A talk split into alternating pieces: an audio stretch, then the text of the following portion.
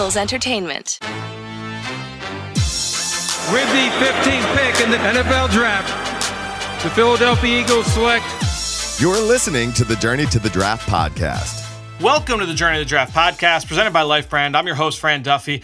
The 2022 NFL Draft, it's in the books. It is completely done. All seven rounds up and down. The Eagles acquire two more players on Saturday afternoon with Grant Calcaterra, the tight end from SMU, and also Kansas linebacker Kyron Johnson. We're going to be breaking down both of these prospects, what they expect, what they're expected to bring to this Philadelphia Eagles football team here in Draft Buzz. We've got Ben Fennell and Dane Brugler. They are live on the scene in Las Vegas.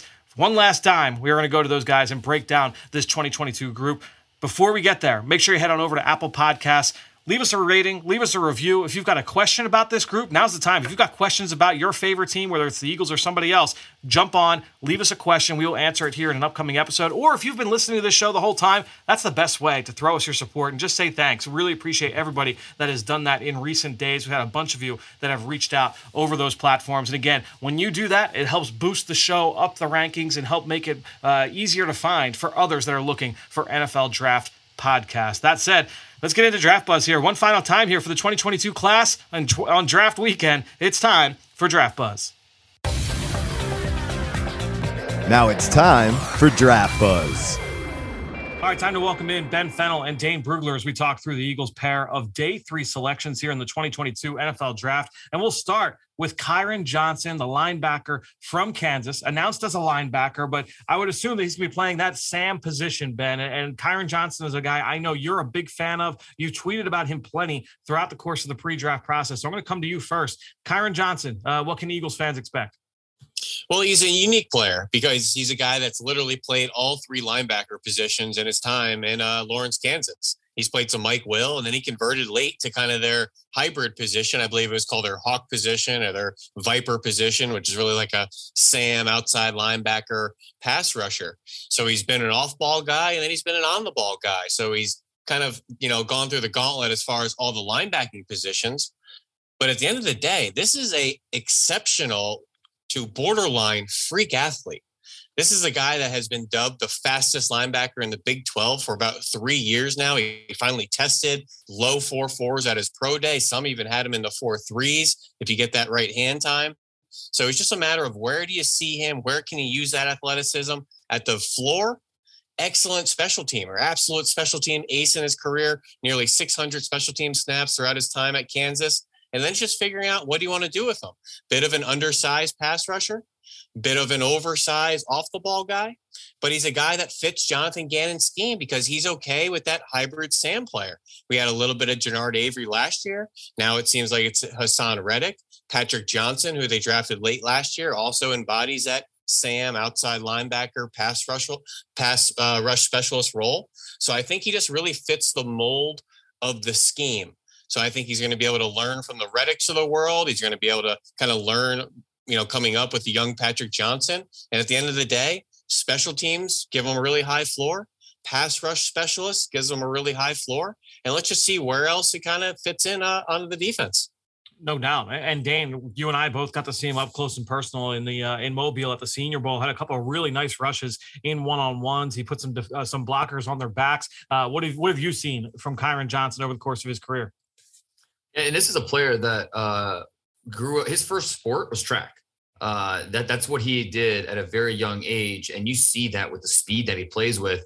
And we you know we've talked about throughout the year guys that really benefited from that extra year, that COVID year, uh, being able to return for that fifth season, and that's something that that Kyron Johnson did. Coming back to Kansas, uh, he had his most productive season uh, in 2021. Uh, he stayed healthy, led the team in tackles for loss, sacks, forced fumbles uh, goes to the Senior Bowl, like you mentioned, and uh, he was not a guy you wanted to face off against if you're an offensive tackle. With that speed, his ability to stay low to the ground, bend the edge, uh, you know, he's just a pesky guy to, to keep blocked because that athleticism. It, it Ben mentioned the testing. No, he's not a very big guy, 231 pounds, but a 440 in the 40, uh, under seven seconds in the three cone. The jumps were outstanding, 39 and a half inch vert. So uh, 150 10 yard split, which is well above average. Uh, there are questions about you know the exact fit and, and, can he hold up for you know, a guy that even as a linebacker, uh, a traditional linebacker, he's undersized at six foot two thirty one. So you do worry about that a little bit.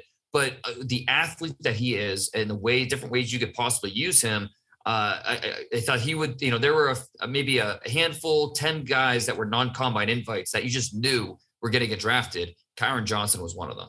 I felt like he was at the top of the combine snub list. I thought he had a great week down in Mobile, had a great first step that threatened tackles vertically, and then he really flashed some speed to power. No One doubt. of my favorite reps of the week was putting Big Abe Lucas right on his backside, yeah.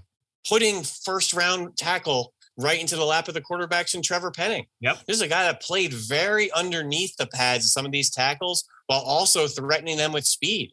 And he is a guy that I think is hungry has a chip on his shoulder and wants to prove that he belongs. And I've seen teams in this league spend draft capital on this undersized kind of hybrid player, whether it was like Genard Avery's to Cleveland, who ended up their way to Philly and now elsewhere, or Marquis Haynes, or even like the Eric Strikers of the world, or uh, the uh, Okoronkwo kid out in uh, Los Angeles Rams. Those undersized guys are all over the league. So it's not like it's that foreign of a position to come and play. So I love his upside on special teams. I love his upside as just a hybrid rusher.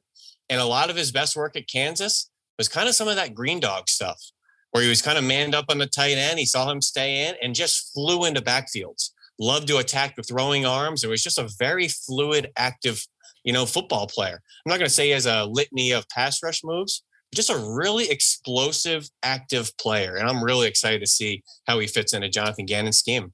And I'm yeah, glad I mean, you mentioned that competitive fire because that, that yeah. is a key part. It's not just speed, it's that competitiveness.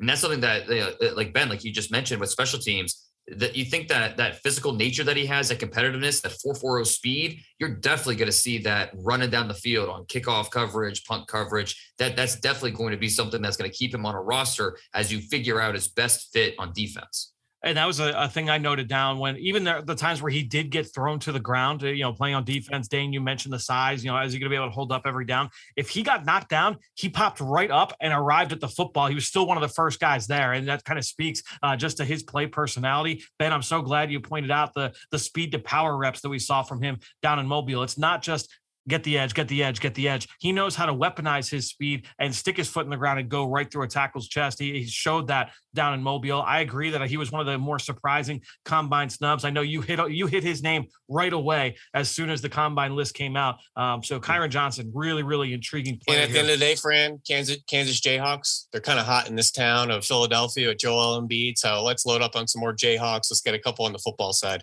I like it. All right. Well, let's get to uh, the Eagles' next sixth round pick here in tight end Grant Calcaterra from SMU. Uh, ben, I know there are clips from like 2018 of you talking about Grant Calcaterra on this podcast uh, on a weekly basis during his time at Oklahoma. I know you saw him a bunch uh, that season. Um, obviously, look, he had to retire briefly just due to some concussions. Ends up going back uh, to college football transfers to SMU, rejoins one of his former quarterbacks, uh, and now he has a big season this past year and turns that into a draft choice. Grant Calcaterra now, uh, as an Eagle, uh, help introduce Eagles fans into what they're getting here.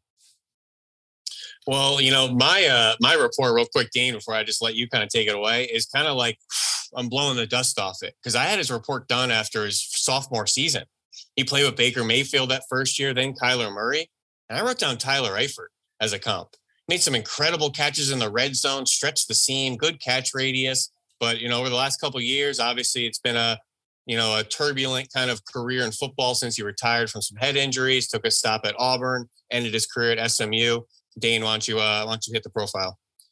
Yeah, well, I mean, when you watch him, the thing that you think you most appreciate is the ability to track the football and make plays outside yep. of his frame. I mean, he will go get the football um, you know, maybe a little undersized uh, compared to what traditionally we see at the position, 6'4, 241 pounds. Uh, but that's uh, he, he's a pass catching uh, tight end. He will stretch the seam. Uh, you know, he's a guy that uh, there was that Oklahoma, whether it was this past season at SMU, uh, you numerous examples of him doing that.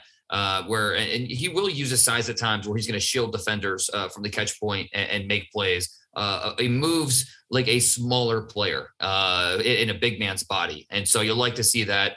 Uh, there are questions, of course, about just, okay, what's he going to give you as a blocker? Um, you know, he wasn't necessarily uh, someone that you're going to line up in line and, and expect him to move bodies off the line of scrimmage. Uh, that he's not a people mover in the run game. So, uh, you know, that's just, we have to understand what type of tight end that he is. And then, of course, the, you know, we have to mention it the concussions. That, that's why he medically retired. Um, he was ready to be a fireman uh, and, and, and, you know, start his next life uh, going to Santa Ana College. And then he kind of had his, fire reignited uh, for for the game, uh, and he was originally going to transfer to Auburn. Then he changed his, changed his mind after Gus Malzahn was fired. Goes to SMU for this past season and started 12 games. It was a productive player there. So uh, as long as you're comfortable with the concussions and that part of his past, if you're looking for a pass catching tight end, Grant Calcaterra, I think that makes perfect sense. Yeah, the name I wrote down when he was at Oklahoma, Ben, going back to your original point, like I, I had written him up uh, when he was still with the Sooners.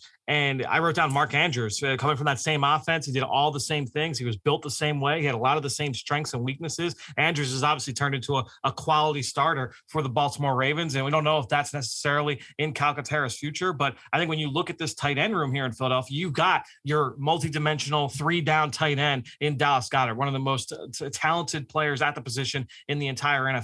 So where wherever Calcaterra is able to fit in, he can be used to complement uh, some of the pre-existing pieces on that depth chart. You know, and Fran, I kind of flashed some of those 13 personnel reps in the summer, practice, preseason, maybe before Zach Ertz was traded to the Arizona Cardinals. You had Ertz, you had Goedert. They would work in that third tight end, Jack Stoll, and he would line up anywhere. He could maybe be in line as that third tight end. He could be in the backfield.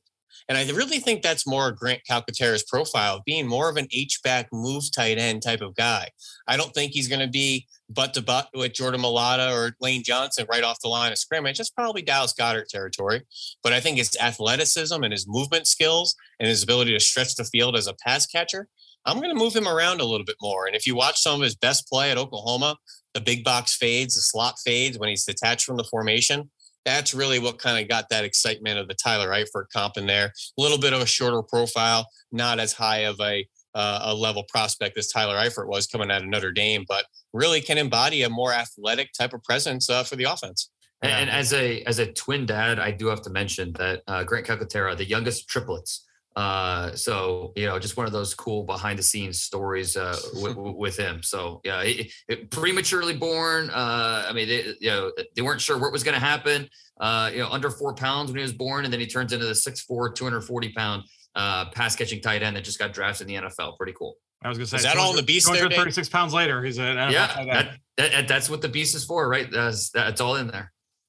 Well, guys, uh, this has been awesome. And how about that? The journey is over to the 2022 uh, NFL draft. We're, we're going to shut this episode down the three of us, we're going to be back together later this week. We're going to give ourselves some time to, to relax. We're going to get some sleep. You guys have to travel home. Uh, so we'll take a few days, we'll relax, and then we're going to start our recaps here, not just of what the Eagles did, but looking around the entire NFL. We'll kind of go position or division by division and start breaking things down over these next couple of weeks. But just want to also make sure I extend thanks to you guys, obviously, for all the hard work and all the time that you guys have spent helping to share with our listeners exactly what to expect here in this draft class. And before we know it, it'll be uh, time to turn the page to, to 2023. So, uh, guys, we will talk to you guys later this week, right here on the Journey of the Draft podcast, presented by Life Brand. For all of our listeners, make sure you stay tuned, stay subscribed. If you're an Eagles fan, you'll only check this out just to hear the recaps of these players that the Eagles selected. Stay subscribed, and then you'll know all the players coming down the pipe. You will know them earlier before all of your friends. Stay subscribed right here to the Journey of the Draft podcast, presented by Life Brand.